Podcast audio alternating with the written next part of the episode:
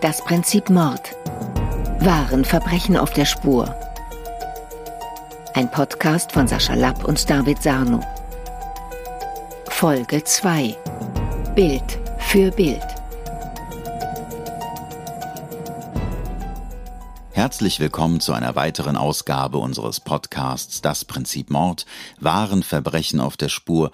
Ein Podcast, der ja anlässlich unserer Buchveröffentlichung im Kölner Emmons Verlag erscheint und es geht um echte Kriminalfälle.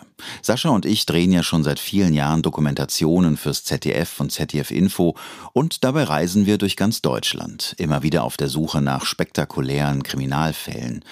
Heute verschlägt es uns in die Hauptstadt, nach Berlin, und wir schauen uns einen Fall an, den wir schon 2021 für das ZDF gedreht haben und der schon was Besonderes für uns war. Ja, absolut. Ein wirklich schlimmes Verbrechen. Es geht um den Tod einer 18-jährigen Schülerin. Die war auf einer Geburtstagsfeier in dieser Nacht mit ihren Freunden. Alle hatten das Abitur bestanden. Sie haben sich auf ihre Zukunft gefreut. Sie wollten studieren. Ja, und dann wird dieses Mädchen brutal aus dem Leben gerissen, ermordet. Und das Ganze nur 100 Meter entfernt von ihrem Zuhause.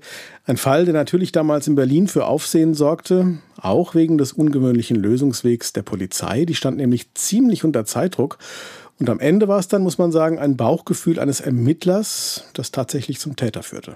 Genau darum geht es ja eigentlich auch in unseren Dokumentationen, in unserem Buch und natürlich auch in unserem Podcast. Denn was uns, und das darf man an dieser Stelle auch mal sagen, von anderen Formaten unterscheidet, das ist der Blickwinkel auf diese Verbrechen. Denn wir treffen die Ermittler vor Ort, in den Mordkommissionen. Hier erzählen uns die Kommissare, mit welchen Tricks und Raffinessen sie die Täter dann schlussendlich dann doch zur Strecke gebracht haben. Wir sitzen sozusagen an der Quelle.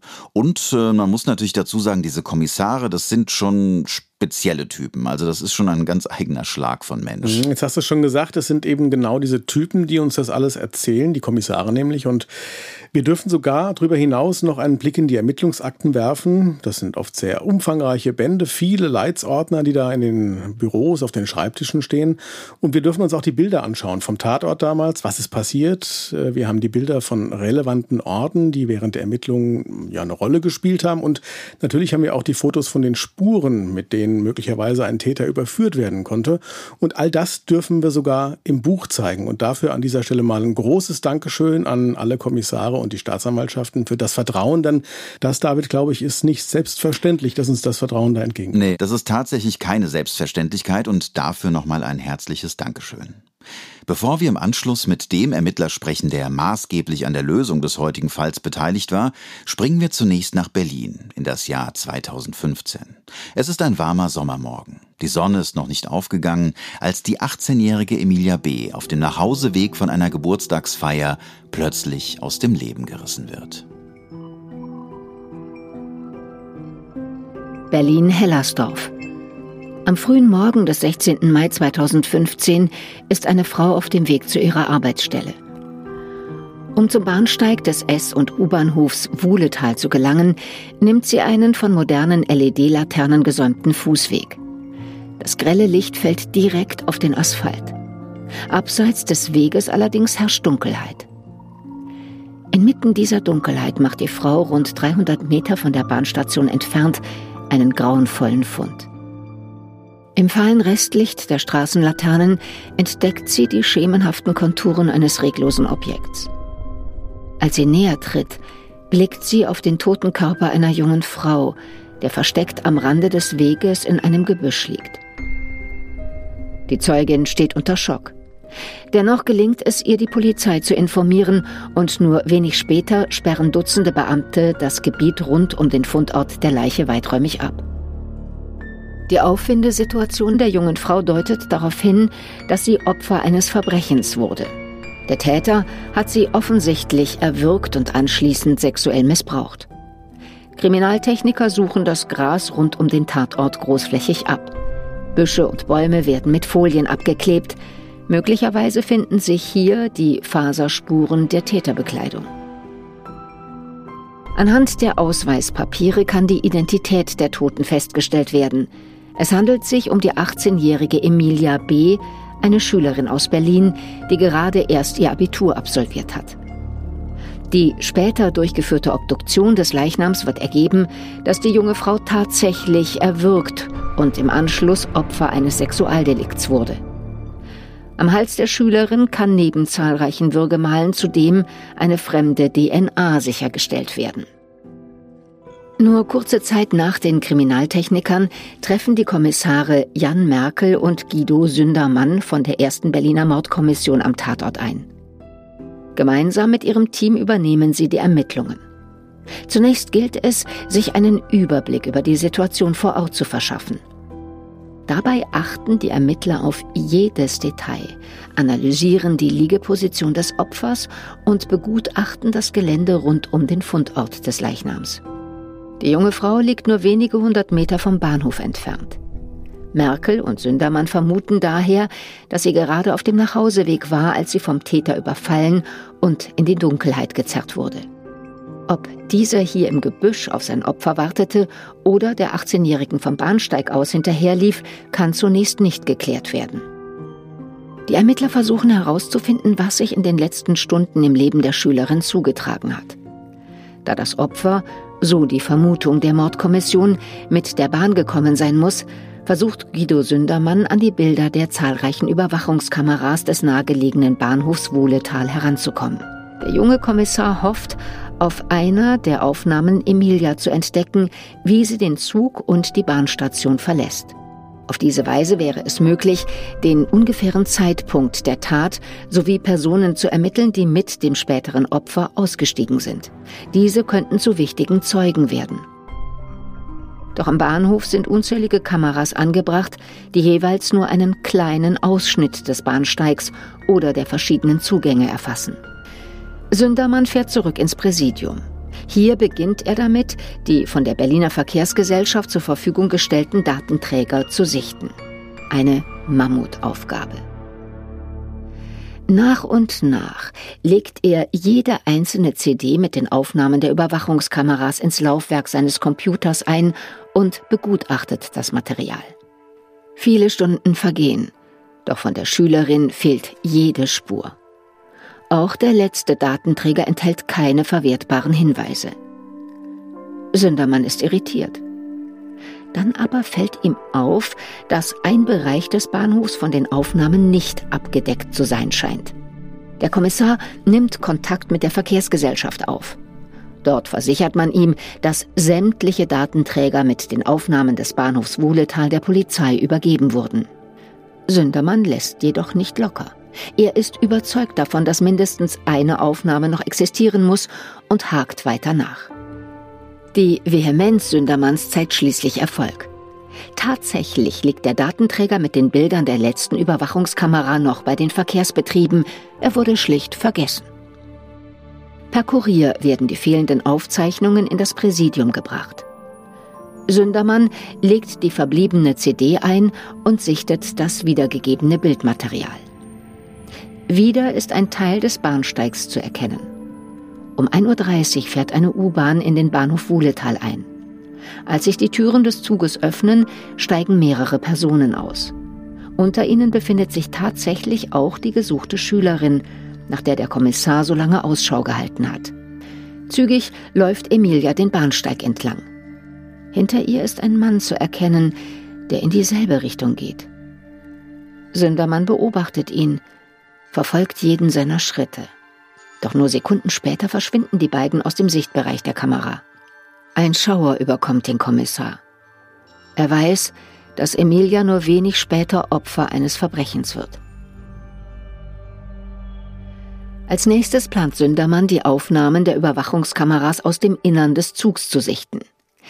Dabei gilt es herauszufinden, mit wem das spätere Opfer in der U-Bahn nach Wuhletal zusammengesessen hat. Gab es Gespräche oder Streitigkeiten? Doch an diese Aufnahmen zu gelangen, stellt sich als schwieriger heraus als zunächst angenommen. Sündermann erfährt, dass die Kameras in den Zügen direkt verbaut sind. Die entsprechenden Fahrzeuge müssen also in der Endhaltestelle zunächst mühsam aus dem Verkehr gezogen werden. Anschließend werden die mit den Überwachungskameras verbundenen Festplatten ausgebaut und durch neue ersetzt. Die Zeit drängt jedoch, da die von den Kameras aufgezeichneten Bilder aus Gründen des Datenschutzes nach 48 Stunden automatisch wieder gelöscht werden. Während Sündermann auf das Videomaterial aus dem Zug wartet, ermittelt sein Kollege Jan Merkel indessen im näheren Umfeld des Opfers.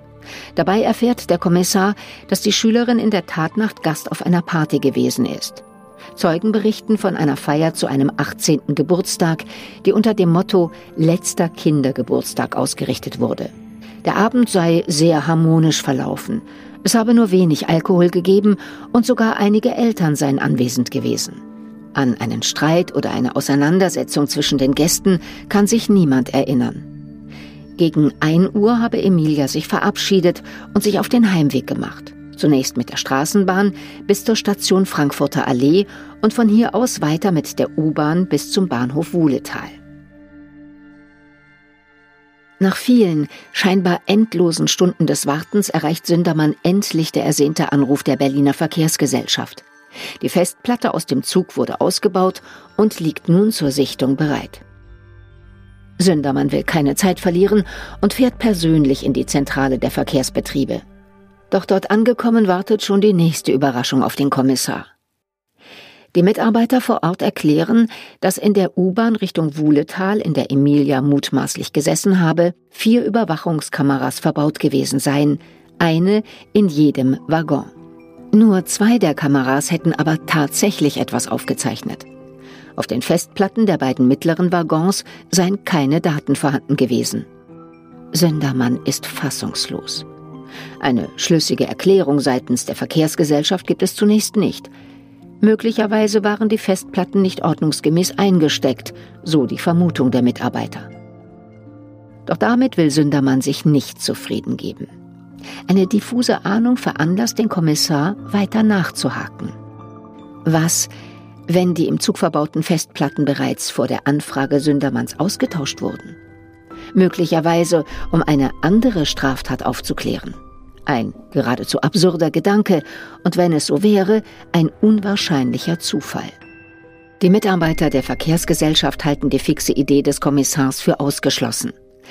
Nicht ohne ein amüsiertes Lächeln zu unterdrücken, erklären sie sich dazu bereit, die Theorie dennoch zu überprüfen. Und nur wenig später erreicht den Kommissar eine Nachricht, die niemand für möglich gehalten hat. Einige Stunden bevor Sündermann seine Anfrage bei der Verkehrsgesellschaft stellte, wurden die Festplatten im Zug tatsächlich ausgetauscht. Ein Fahrgast erstattete Anzeige wegen einer angeblichen Beleidigung. Die gespeicherten Aufnahmen der Überwachungskameras sollten seine Aussage stützen. Zum großen Erstaunen Sündermanns liegen die gesuchten Festplatten immer noch in der Zentrale der Verkehrsgesellschaft auf einem Schreibtisch, nur einen Raum entfernt. Um die Bilder aus dem Innern der U-Bahn auswerten zu können, müssen diese zunächst aufbereitet und auf Datenträgern gesichert werden. Ein langwieriger Prozess. Doch Sündermann will nicht noch mehr wertvolle Zeit verlieren. Während des Wartens lässt der Kommissar sich im Videoraum der Verkehrsbetriebe die Aufzeichnungen der am Bahnsteig der Station Frankfurter Allee angebrachten Kameras zeigen. Hier muss Emilia im Anschluss an die Geburtstagsfeier in die U-Bahn eingestiegen sein, um zu ihrer Zielhaltestelle, dem Bahnhof Wuhletal, zu gelangen. Da Sündermann weiß, wann Emilia in Wuhletal den Zug verlassen wird, kann er den Zeitpunkt, an dem sie an der Station Frankfurter Allee in die U-Bahn steigt, anhand des Fahrplans minutengenau nachvollziehen. Gebannt blicken Sündermann und die Mitarbeiter der Verkehrsgesellschaft auf einen der Bildschirme, der die Aufnahmen einer Überwachungskamera zeigt.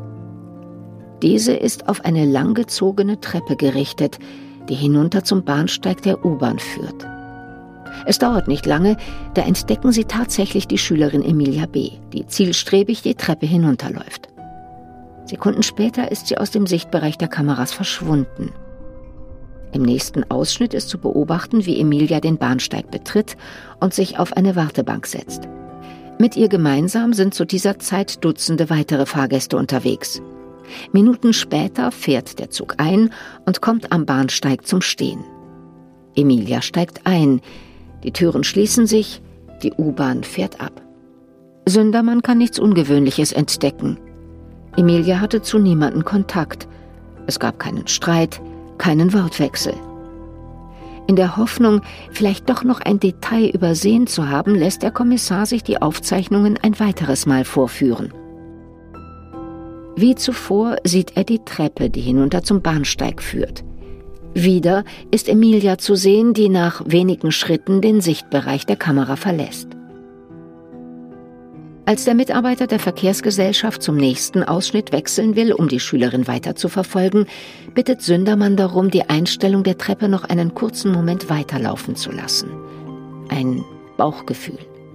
Und tatsächlich dauert es nur etwa 30 Sekunden, da läuft ein Mann die Treppe hinunter, der dem Ermittler irgendwie bekannt vorkommt. Es handelt sich um jenen Mann, der gemeinsam mit Emilia nur wenig später an der Station Wuhletal aussteigen und ihr hinterherlaufen wird. Sündermann verfolgt ihn bis auf den Bahnsteig der U-Bahn. Hier sitzt die Schülerin auf einer Bank und wartet auf den einfahrenden Zug. Der Unbekannte steht nur wenige Meter von ihr entfernt an einem Automaten. Immer wieder fällt sein Blick hinüber auf die 18-Jährige.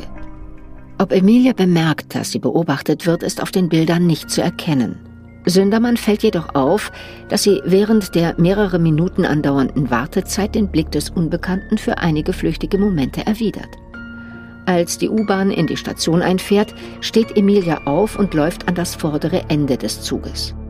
Aufmerksam beobachtet der Unbekannte, wie die 18-Jährige das Abteil betritt. Noch bevor sich die Türen schließen, folgt er der Schülerin schnellen Schrittes und steigt ebenfalls in den vorderen Teil des Zuges, der wenig später die Bahnstation Richtung Wuhletal verlässt. Inzwischen ist auch das Videomaterial aus dem Innern der U-Bahn vollständig auf den Datenträgern gesichert. Die Aufzeichnungen der im Zug verbauten Kameras sind nun zur Sichtung bereit. Sündermann lässt sich diese ebenfalls in der Zentrale der Verkehrsgesellschaft vorführen. Auf einem der Bildschirme erscheint der Ausschnitt eines Zugabteils. Der schmale Gang ist gesäumt von seitlich montierten Sitzbänken, auf denen unzählige Fahrgäste Platz genommen haben. Neben etlichen weiteren Personen steigt auch Emilia in das Abteil und begibt sich auf einen der Sitze in unmittelbarer Nähe zur Tür. Nur Sekunden später ist zu sehen, wie der Unbekannte ebenfalls den Waggon der U-Bahn betritt und sich der Schülerin gegenüber auf eine noch freie Bank setzt. Dabei ist er sichtlich bemüht, möglichst unauffällig zu wirken. Er gibt sich leger, schlägt ein Bein über das andere, riskiert jedoch an jeder Station, an der die Bahn hält, einen kurzen Blick auf die Schülerin. Offenbar, um den Moment nicht zu verpassen, an dem Emilia den Zug verlässt. An der Station Wuhletal steigt die junge Frau schließlich aus. Der Unbekannte folgt ihr in geringem Abstand durch eine der anderen Türen. Danach ist die Aufzeichnung beendet. Ein diffuses Gefühl der Beklemmung überkommt den Kommissar. Er weiß, was nur wenig später geschehen wird. Sündermann ist sich nun sicher, dass es sich bei dem im Video gezeigten Unbekannten um den späteren Täter handelt. Er informiert seine Kollegen der Mordkommission. Deren Ermittlungen im weiteren Umfeld des Opfers verliefen bisher ohne Ergebnis. Nun sichtet das Team gemeinsam die Aufnahme der jeweiligen Überwachungskameras vom Bahnsteig und aus dem Innern des Zuges. Es folgen intensive Besprechungen, in deren Verlauf auch die Staatsanwaltschaft mit einbezogen wird. Die Kollegen stimmen mit der Einschätzung Sündermanns überein, dass der unbekannte Mann in einem Zusammenhang mit der Tat stehen muss. Doch seine Identität kann anhand der Kameraaufzeichnungen nicht ermittelt werden. Die Mordkommission beschließt daher, eine Fotografie des Mannes, einen Screenshot aus dem Videomaterial zu veröffentlichen. Zunächst wird nach dem Unbekannten als Zeugen gesucht. Die Pressemeldung mit der Fotografie des Mannes wird an Zeitungen sowie Radio- und Fernsehstationen geschickt, die das Bild umgehend veröffentlichen. Angesichts der Brutalität der Tat ist die mediale Aufmerksamkeit riesig, die Erwartungshaltung der Ermittler entsprechend hoch. Und tatsächlich meldet der Unbekannte sich nur einen Tag später auf einem Berliner Polizeirevier. Ingolf K. gibt an, sich in einer der zahlreichen Fernsehsendungen wiedererkannt zu haben. Nun möchte der 31-Jährige erfahren, aus welchem Grund nach ihm gesucht wird. Mit dem Tod der Schülerin habe er nichts zu tun. Zur selben Zeit ist aus zufälligen Gründen auch ein Mitarbeiter der Berliner Mordkommission auf dem Revier anwesend. Er nimmt sich des Mannes an und klärt ihn über den derzeitigen Stand der Ermittlungen auf. Dabei konfrontiert er den 31-Jährigen mit dem Verdacht der Mordkommission, er könne mit der Tötung der Schülerin in Zusammenhang stehen. Dies jedoch streitet Ingolf K. vehement ab. Zwar könne er sich an das Mädchen erinnern, schließlich sei er an derselben Station ausgestiegen, ein Verbrechen aber habe er nicht begangen. Er gibt an, der 18-Jährigen vielmehr geholfen zu haben. Schließlich sei ihr auf dem Weg in der Nähe des Bahnhofs Wuhletal die Handtasche heruntergefallen. Diese habe er für sie aufgehoben und sei anschließend in eine andere Richtung gelaufen.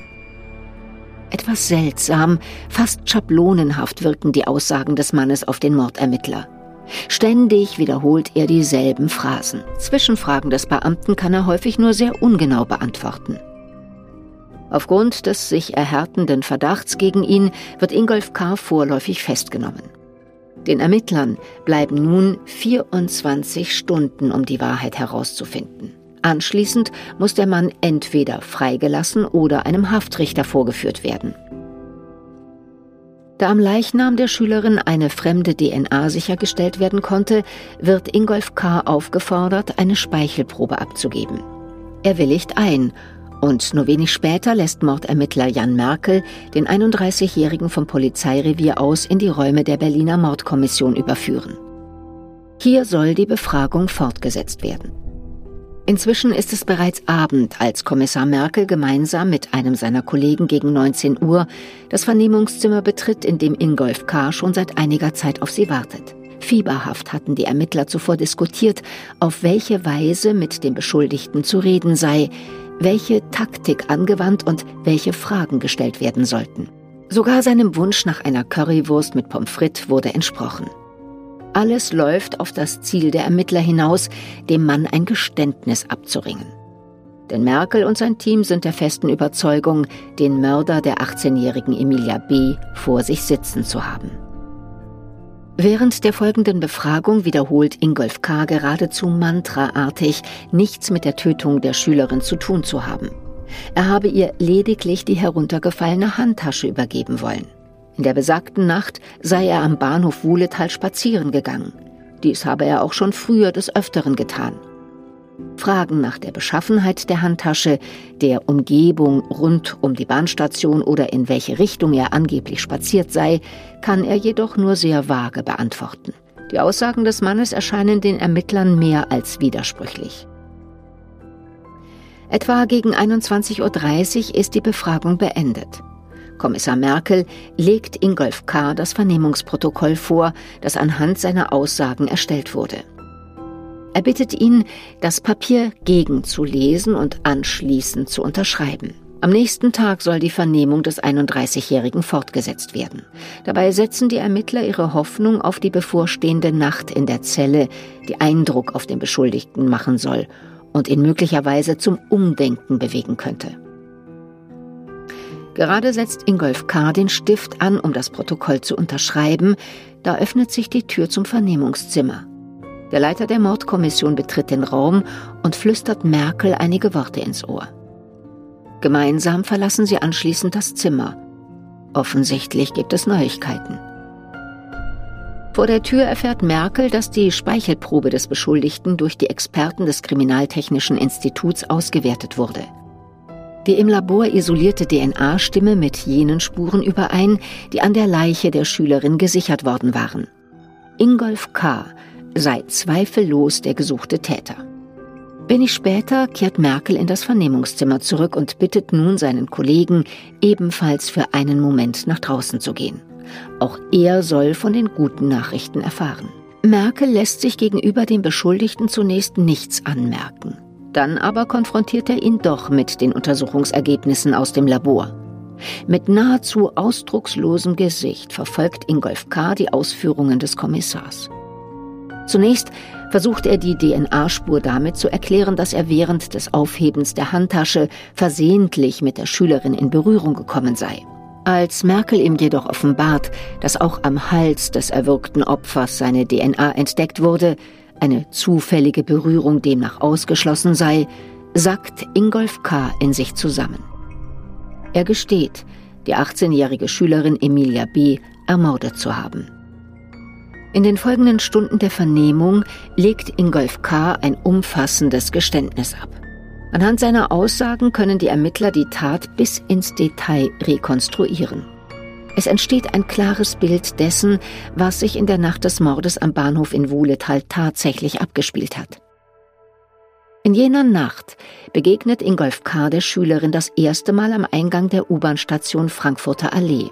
Er findet Emilia attraktiv, würde sie gern ansprechen. Doch das traut er sich nicht. Stattdessen folgt er der jungen Frau bis hinunter an den Bahnsteig und nimmt mit ihr gemeinsam die U-Bahn Richtung Wuhletal. Dort angekommen verlässt die 18-Jährige den Zug und geht in Richtung des Ausgangs. Ingolf K. läuft ihr in kurzem Abstand hinterher. Er verspürt das Bedürfnis, mit der Schülerin schlafen zu wollen. Doch erneut fehlt ihm der Mut, die junge Frau anzusprechen. Kurz darauf verlässt Emilia den Bahnhof und geht einen spärlich beleuchteten Fußgängerweg entlang, der zu ihrem nur wenige hundert Meter entfernten Zuhause führt. In einer Kurve des Weges überwältigt Ingolf K. die ahnungslose Schülerin und nimmt sie von hinten in den Schwitzkasten. Emilia wehrt sich heftig, versucht sich dem Griff ihres Peinigers zu entziehen.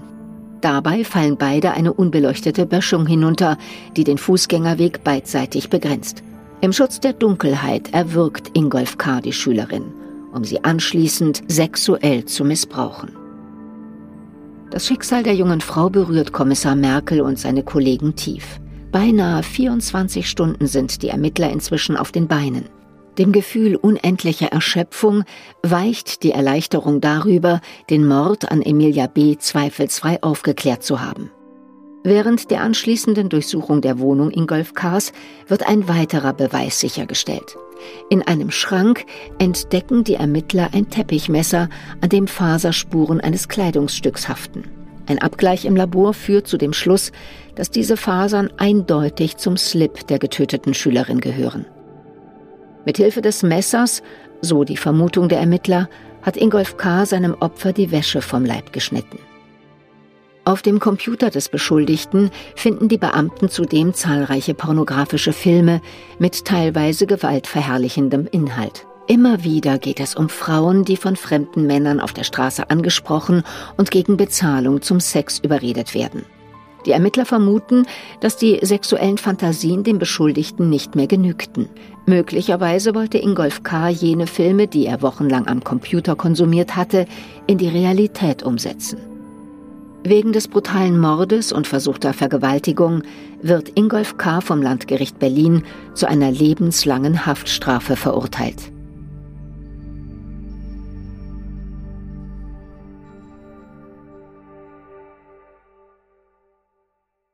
Videobilder nur Minuten vor einem schrecklichen Verbrechen überführen hier also am Ende den Täter, aber es waren nicht nur die Kameras, die dazu beigetragen haben, es war auch die Akribie, das Bauchgefühl der Ermittler, die Aufnahmen einfach länger stehen zu lassen, nicht sofort abzuschalten, nachdem das Opfer durchs Bild gelaufen ist. Ja, und einer dieser Ermittler, der es geschafft hat, den Mörder am Ende zu überführen, der sitzt mit mir am Tisch hier in Berlin in der Mordkommission.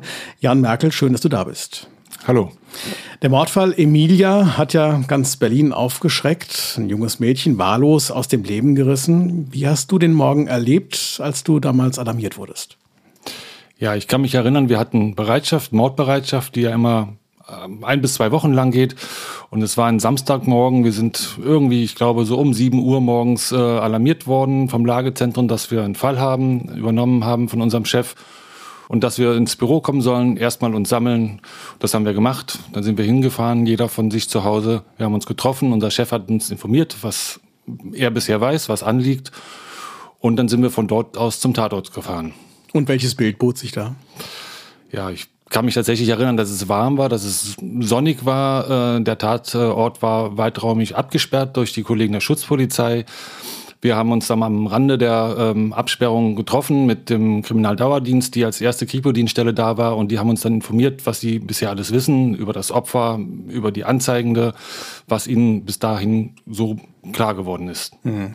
Die Kriminaltechnik hat ja auch sofort angefangen, äh, Spuren zu suchen im Umfeld des Tatorts. Unter anderem, das sehen wir auf den Fotos auch ganz gut, wurden Büsche und Sträucher abgeklebt. Da haben wir uns gefragt, warum macht man das? Ja, das macht man, um ähm, DNA und Faserspuren, die eigentlich nicht dahin gehören, ähm, zu finden und die möglicherweise einem Täter, einer Täterin zuordnen zu können. Also es ist äh, wie üblich auch in diesem Fall so gewesen, dass einer unserer Kollegen sich um den Tatort gekümmert hat und der hat dann mit den Kriminaltechnikern alles eingesammelt, alles äh, untersucht und abgesucht, wo möglicherweise Spuren sein könnten, die auf den unbekannten Täter hindeuten können. Das heißt, ihr habt vermutet, äh, dass er beim ins Gebüsch gehen sozusagen da hängen geblieben ist. Man konnte schon vor Ort sehen, dass es eine Art Kampf gegeben haben muss, äh, eine Auseinandersetzung und dass damit äh, ja möglicherweise auch Spuren vom Täter an den Ästen, an den Büschen, im, im Boden ähm, zu vermuten sind. Und deswegen wurde, weil ja keinerlei Hinweise auf den Täter vorlagen, ähm, alles sehr akribisch abgesucht und gesichert. In dem Fall habt ihr ja äh, auch die Zeit sozusagen zurückgedreht an diesem Morgen durch die Videobilder aus den Überwachungskameras in den U-Bahnen, in den Bahnhöfen. Ihr konntet äh, sozusagen beobachten, was vor dem Mord passiert ist.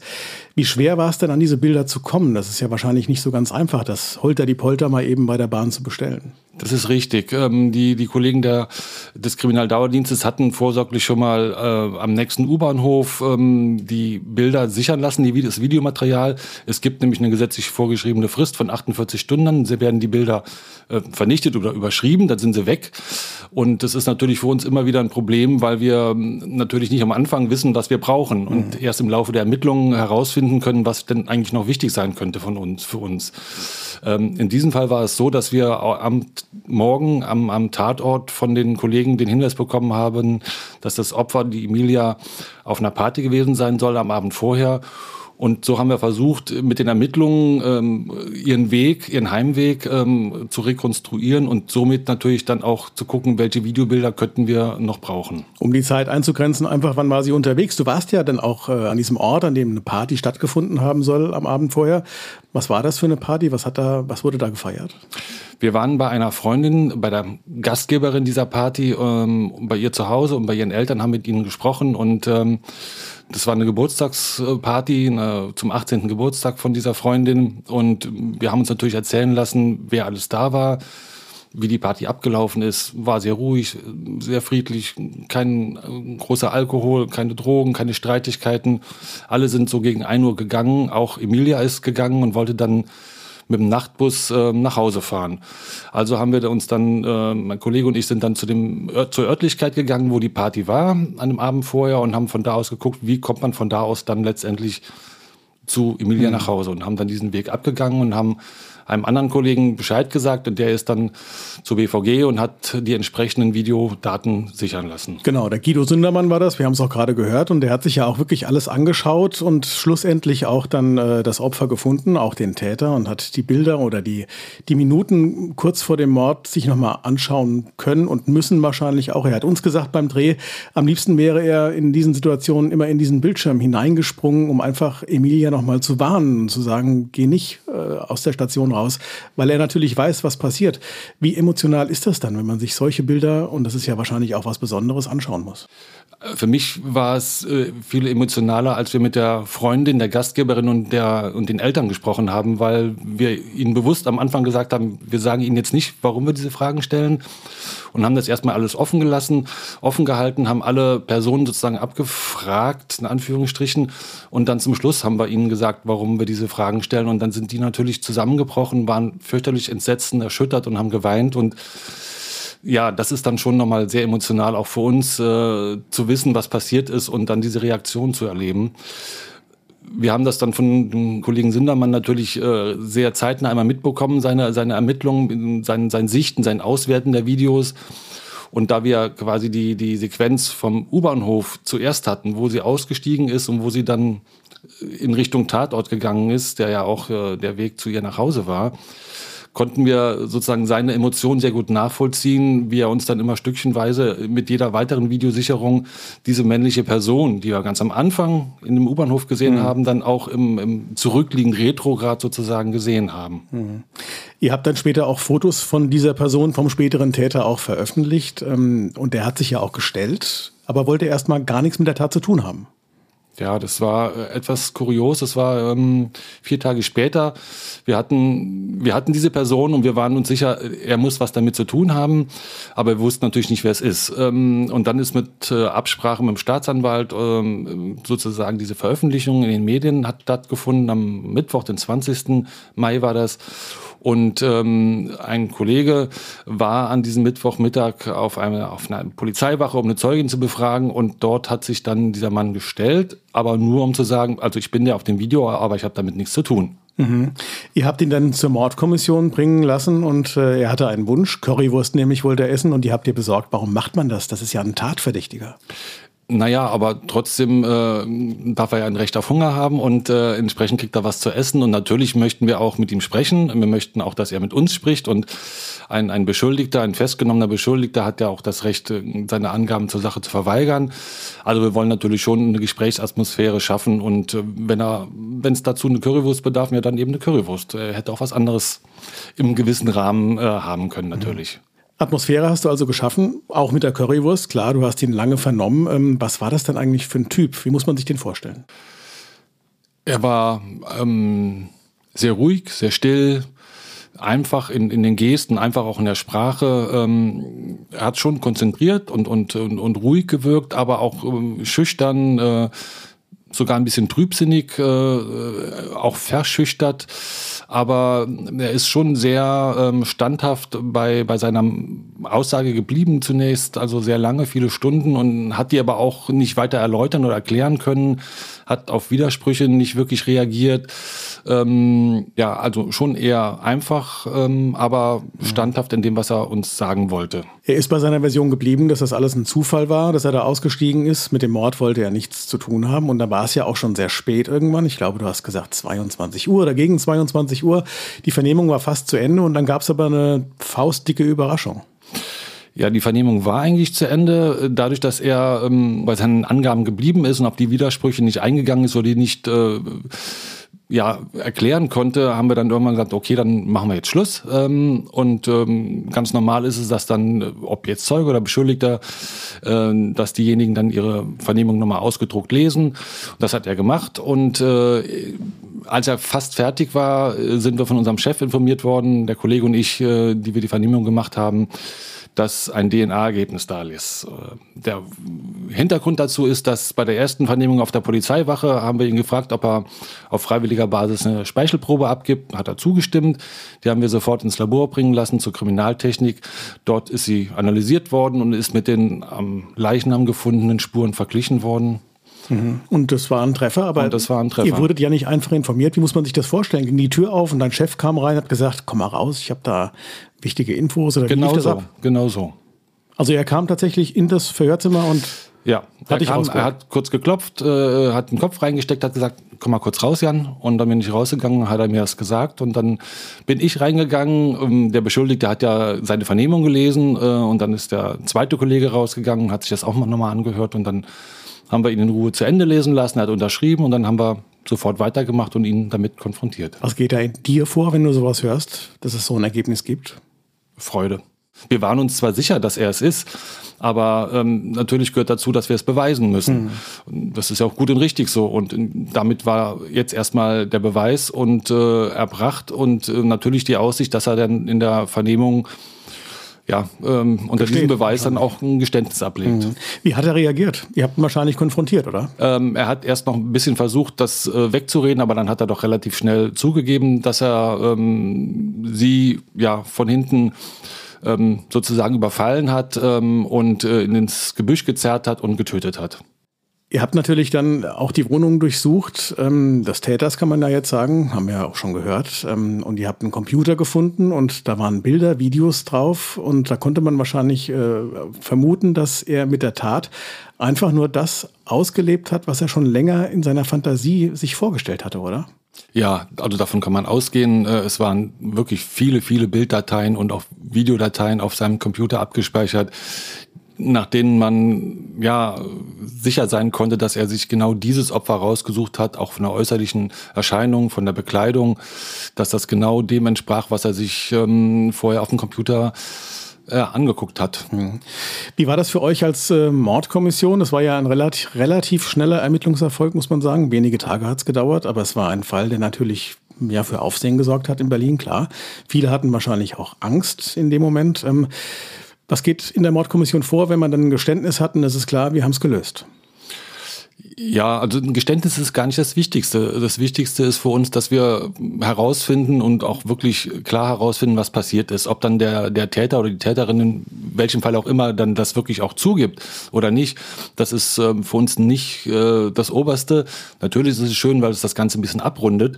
Aber auch hier war es ja so, dass äh, der Täter nur relativ wenig äh, zur Tat gesagt hat. Ähm, aber wir haben wirklich durch die Ermittlungen eigentlich alles klar klar gemacht, was, wann, wie, wo passiert ist. Und das ist dann ja schon eine tolle Arbeit, über die man sich dann auch sehr freut zusammen als Team. Jetzt haben ja die Eltern von Emilia nur rund 100 Meter Luftlinie vom Tatort entfernt gewohnt. Die haben das alles mitbekommen in der Nacht und wussten später natürlich auch, dass ihre Tochter umgebracht wurde. Wie wichtig ist es denn insgesamt äh, für Angehörige einer solchen Tat, eines Mordes, äh, dass der Fall geklärt wird, dass man weiß, wer es war und was passiert ist? Das ist sehr wichtig für die Angehörigen, weil sie so auch eine gewisse Ruhe finden können.